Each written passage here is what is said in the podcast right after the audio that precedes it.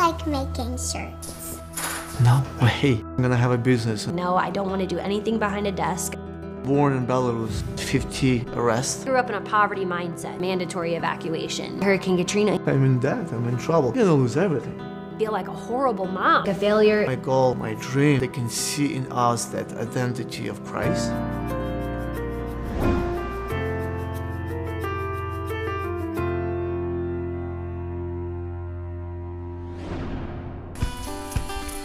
We're business owners. We work together. 17 years. Adriel and Melody grew up in the office. They would just ride their scooters up and down the hallway. It was part of the environment. Our business, Fine Design, does official event merchandising. Owner operators in 15 states, and our staff come out on site, set up a full production of sweatshirts, t shirts, jackets, hoodies, all with the official logo design of the event. And then they also bring out heat press machines that can customize the official event apparel on the spot. It's been a huge success, so we're really thankful. Now I go, I start. Our priority, it's a kids, it's a family. Melania, Melody, Adriel. I'm nine. Seven. I'm four. They're all completely different uh, personalities. Adriel, he's more logical, very smart in school. He likes sports. Very organized. He plans ahead. He's like his dad in a lot of ways. And I like math, playing sports with my dad. Melody, on the other hand, her head is in the clouds. She's dancing. She's doing cartwheels. Very outgoing. She has such a beautiful personality, really, really fun. Melania, she just captures our hearts. I don't know how she can be so cute. She's very sensitive, she's very friendly. A joy to be with. I find it easy to parent with her. It's not that she listens and obeys, but she hears what I'm saying. She acknowledges what I'm saying. She'll even reason with me. And she's four. I like Legos. And I like making shirts. Making the shirts. There's one way just to say she's my wife, but there's another way to say she's my partner, she's my friend. She's energetic, probably the most gracious person you can meet. When she comes in, the atmosphere is changing. The surface thing that drew me to him is his charm and his sarcasm, a man of legacy, a man of deep faith. He inspires me every day. He's my best friend. Kids are a part of your life. We just do life together.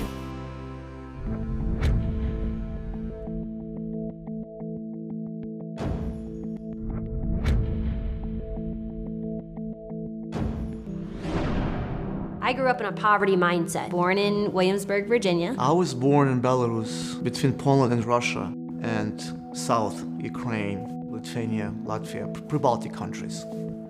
Looking at Ukraine, it's a spiritual war because Ukraine is the country of freedom. We pray.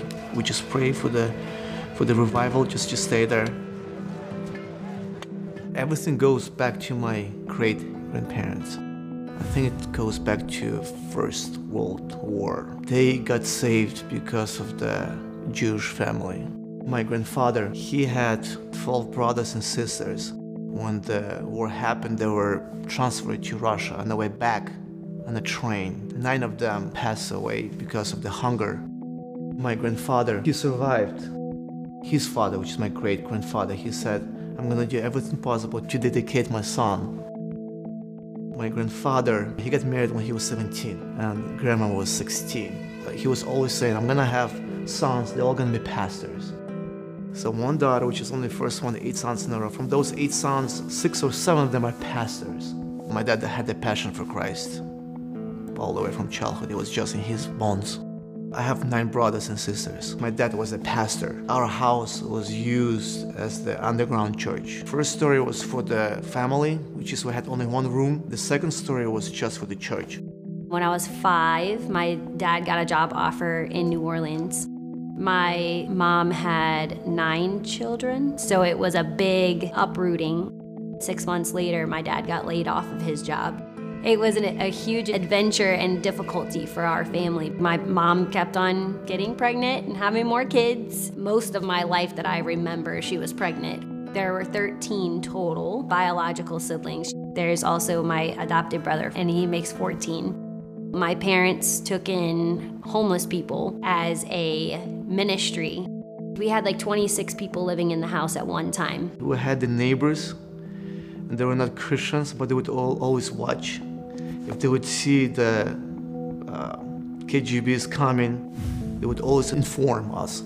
My dad, he got 50 arrests. I remember one specific moment when he was knocked down to the ground, and they look at us, at the kids, and like, hey, you're probably not gonna see your dad. He's breaking the law because he allows the church in this house. We were very concerned, and I remember those emotions. He's not afraid. He's a great, great man of God. It was hard for my mom. She would cry, but she would always tell us, hey, don't say anything to dad because I don't want him to stop the ministry. Collapse of the Soviet Union happened. My dad, he was emotional. I remember that moment exactly when he was holding my hand and first time we walk in the street and just enjoying that moment of the freedom. Finally, we can have a church outside of my house. We live day by day, paycheck to paycheck. God always said that He's going to provide our daily bread. There was one day when she literally just had bread and butter. Well, we're gonna break bread today. She buttered the bread and she toasted it, and we had tea. And then for lunch, toast the bread and put the butter on it. We're gonna have tea, and she made it feel fancy. And then she gets a call from one of the guys from the church. We're having steak tonight, Lynn. He went and bought $400 in groceries. It was just out of the blue, and God like provided all of that. Growing up in that, you just see like God's provision. He was in ministry 100%. He would be out, I would say, an average two and a half weeks for the mission trips. Pretty much we grew up with my mom. She would spend time with us. Every day we had night prayers and reading the Bible. But I never had those crazy restrictions or rules. Don't do that, don't do that. Somehow, I don't know how, inside of us we had that fear of God. I got saved. Pretty much I got born again in those family gatherings and prayers. I always loved God and I always wanted to do what was right. The peer pressure began. I caught one of my brothers smoking and then he's like, "Well, you're just a little kid." I like experimented with like smoking and then I wanted to be a cool kid and kind of had some rebellious years until I was like 16. I would journal and write, and I would pray and ask God, show me and teach me how to have a relationship because I want to be deeper, but I don't know how. When I was 18, I had done a mission trip to Bulgaria, Turkey, and Greece. I'm creating my own like relationship with God. Now I feel like independently in a relationship with God. I was 16, but in two months I was 17. My dad personally received the word of God, which he moved to the United States of America for the family. Shift happened in my dad's ministry.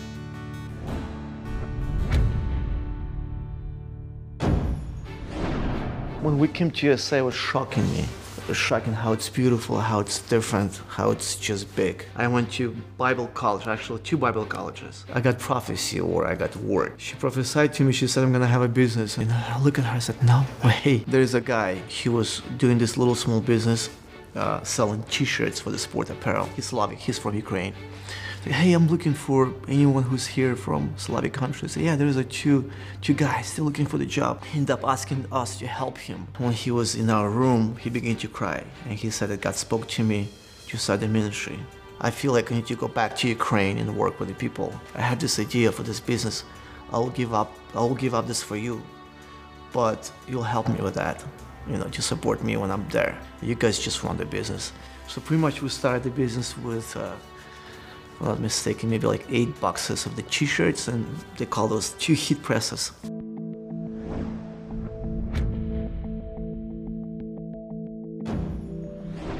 We heard, oh, a hurricane's coming through, and we're like, oh, it's just gonna blow over to Florida like it usually does. It was a mandatory evacuation. The police went door to door all piled up in this 15 passenger van. My mom knew of a church in Fort Worth. Oh, we're gonna go have an adventure for a few days and come back. The day of the hurricane, I just turned 19 and it was crazy. Well, we ended up being stuck in that hotel for two months. We literally only had two days of clothing and I didn't have anything else. So we've been wearing the same clothing and you know, trying to go to Goodwill to try to get something, but we didn't have any money because my dad didn't have a job, you know, and we were paycheck to paycheck anyway. My parents decided, you know, we're not gonna go back. We love it here. We got a job offer. Let's look for a home. She came to Dallas because of the hurricane. My brother began to date her sister. My brother called me, hey, can you go and show them Dallas? Andre comes with his brother Slava. Let's go to this Bible study. They prayed for everybody in the whole place. I think there's some people who've been affected by Hurricane Katrina here. My sister and I went up to the front. He's like, anybody who feels led to give to them, just give to them whatever you feel in your heart. So people start piling cash in our hands, and I'm just weeping at all of this number of events like taking place day after day. After that prayer meeting, Andre offered to pick up Naomi and I and bring us to some of the classes if we wanted to pass time. We ended up hitting it off. I didn't speak English. I mean, as, as you see, my English is my second language. When I began to work, I wrote the policy. I needed help with the vocabulary, and I was kind of embarrassed to ask people to do that. And I, hey, Mary, um, can you please check my my policy? I had a crush on him big time because I was like, ooh, look at that accent and those sharp features, you know? And he asked me on a date like a few weeks later. I just fell in love. I, I you know, with her ask the question, what you gonna do? That's what's my question. What you gonna do with your life? What's the, your purpose? I said, Mary, what do you think if you're gonna work in the office? I was like, no, I don't want to do anything behind a desk. I'd love to be out uh, like with people and getting to know people. And he said, well, just try it. If you don't like it, then you can do something else, but I think you'd be great at it. Just right there, that moment, we just clicked together and we became such a good friends. So we dated for one and a half year and she became the marketing person for our company and our, our company grew from pretty much a couple of people to over 100 people right now.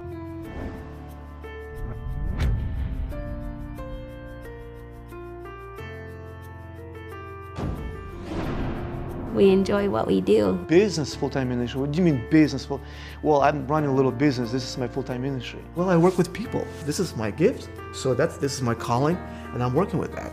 It's always finding that balance, Yes, you find the balance. and yeah. finding those priorities. The kids are an eternal priority. you have to spend more time with them because he wants to play ball with you. He wants to talk to you. He wants to draw. He wants to build something. He wants to get a hammer and do something outside, and you have to go and follow him and help him. Are we willing to do that as a parent? Because this is the price you pay to have fellowship and relationship and communications with their kids. We set the environment for our home, just how, however much we can to be involved in their life. We try to be examples and we try to live life that we enjoy, and for them just to enjoy too. My goal, my, my dream, my prayer, they can see in us that identity of Christ.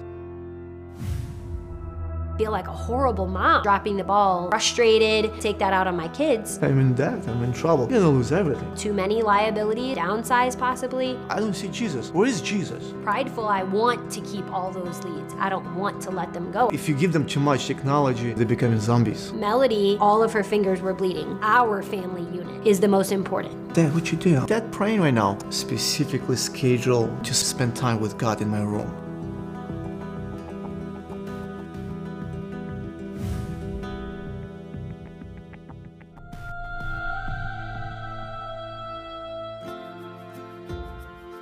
God is love, and love comes from God. In 1 John, the Bible tells us that God is not only all loving, but that He actually is love itself. The heart of the Parent Compass television show is to bring the transforming love of God to families everywhere. In every Parent Compass episode, true stories reveal family struggles and how their lives were radically changed by the love of God. Parent Compass, an award winning television series, is completely funded by people like you. If you have been touched by God and you want to share God's love to others, would you please pass it on? Jesus tells us to go into all the world and to tell about Him. With your donation, you allow us to take this television show into many different nations and in many different languages, free of charge. And a portion of your donation goes to Parent Compass Outreach to feed starving children. Your gift does so much. To make your tax deductible gift, go to parentcompass.tv forward slash donate. That's parentcompass.tv forward slash donate. And thank you for sending love and hope around the world.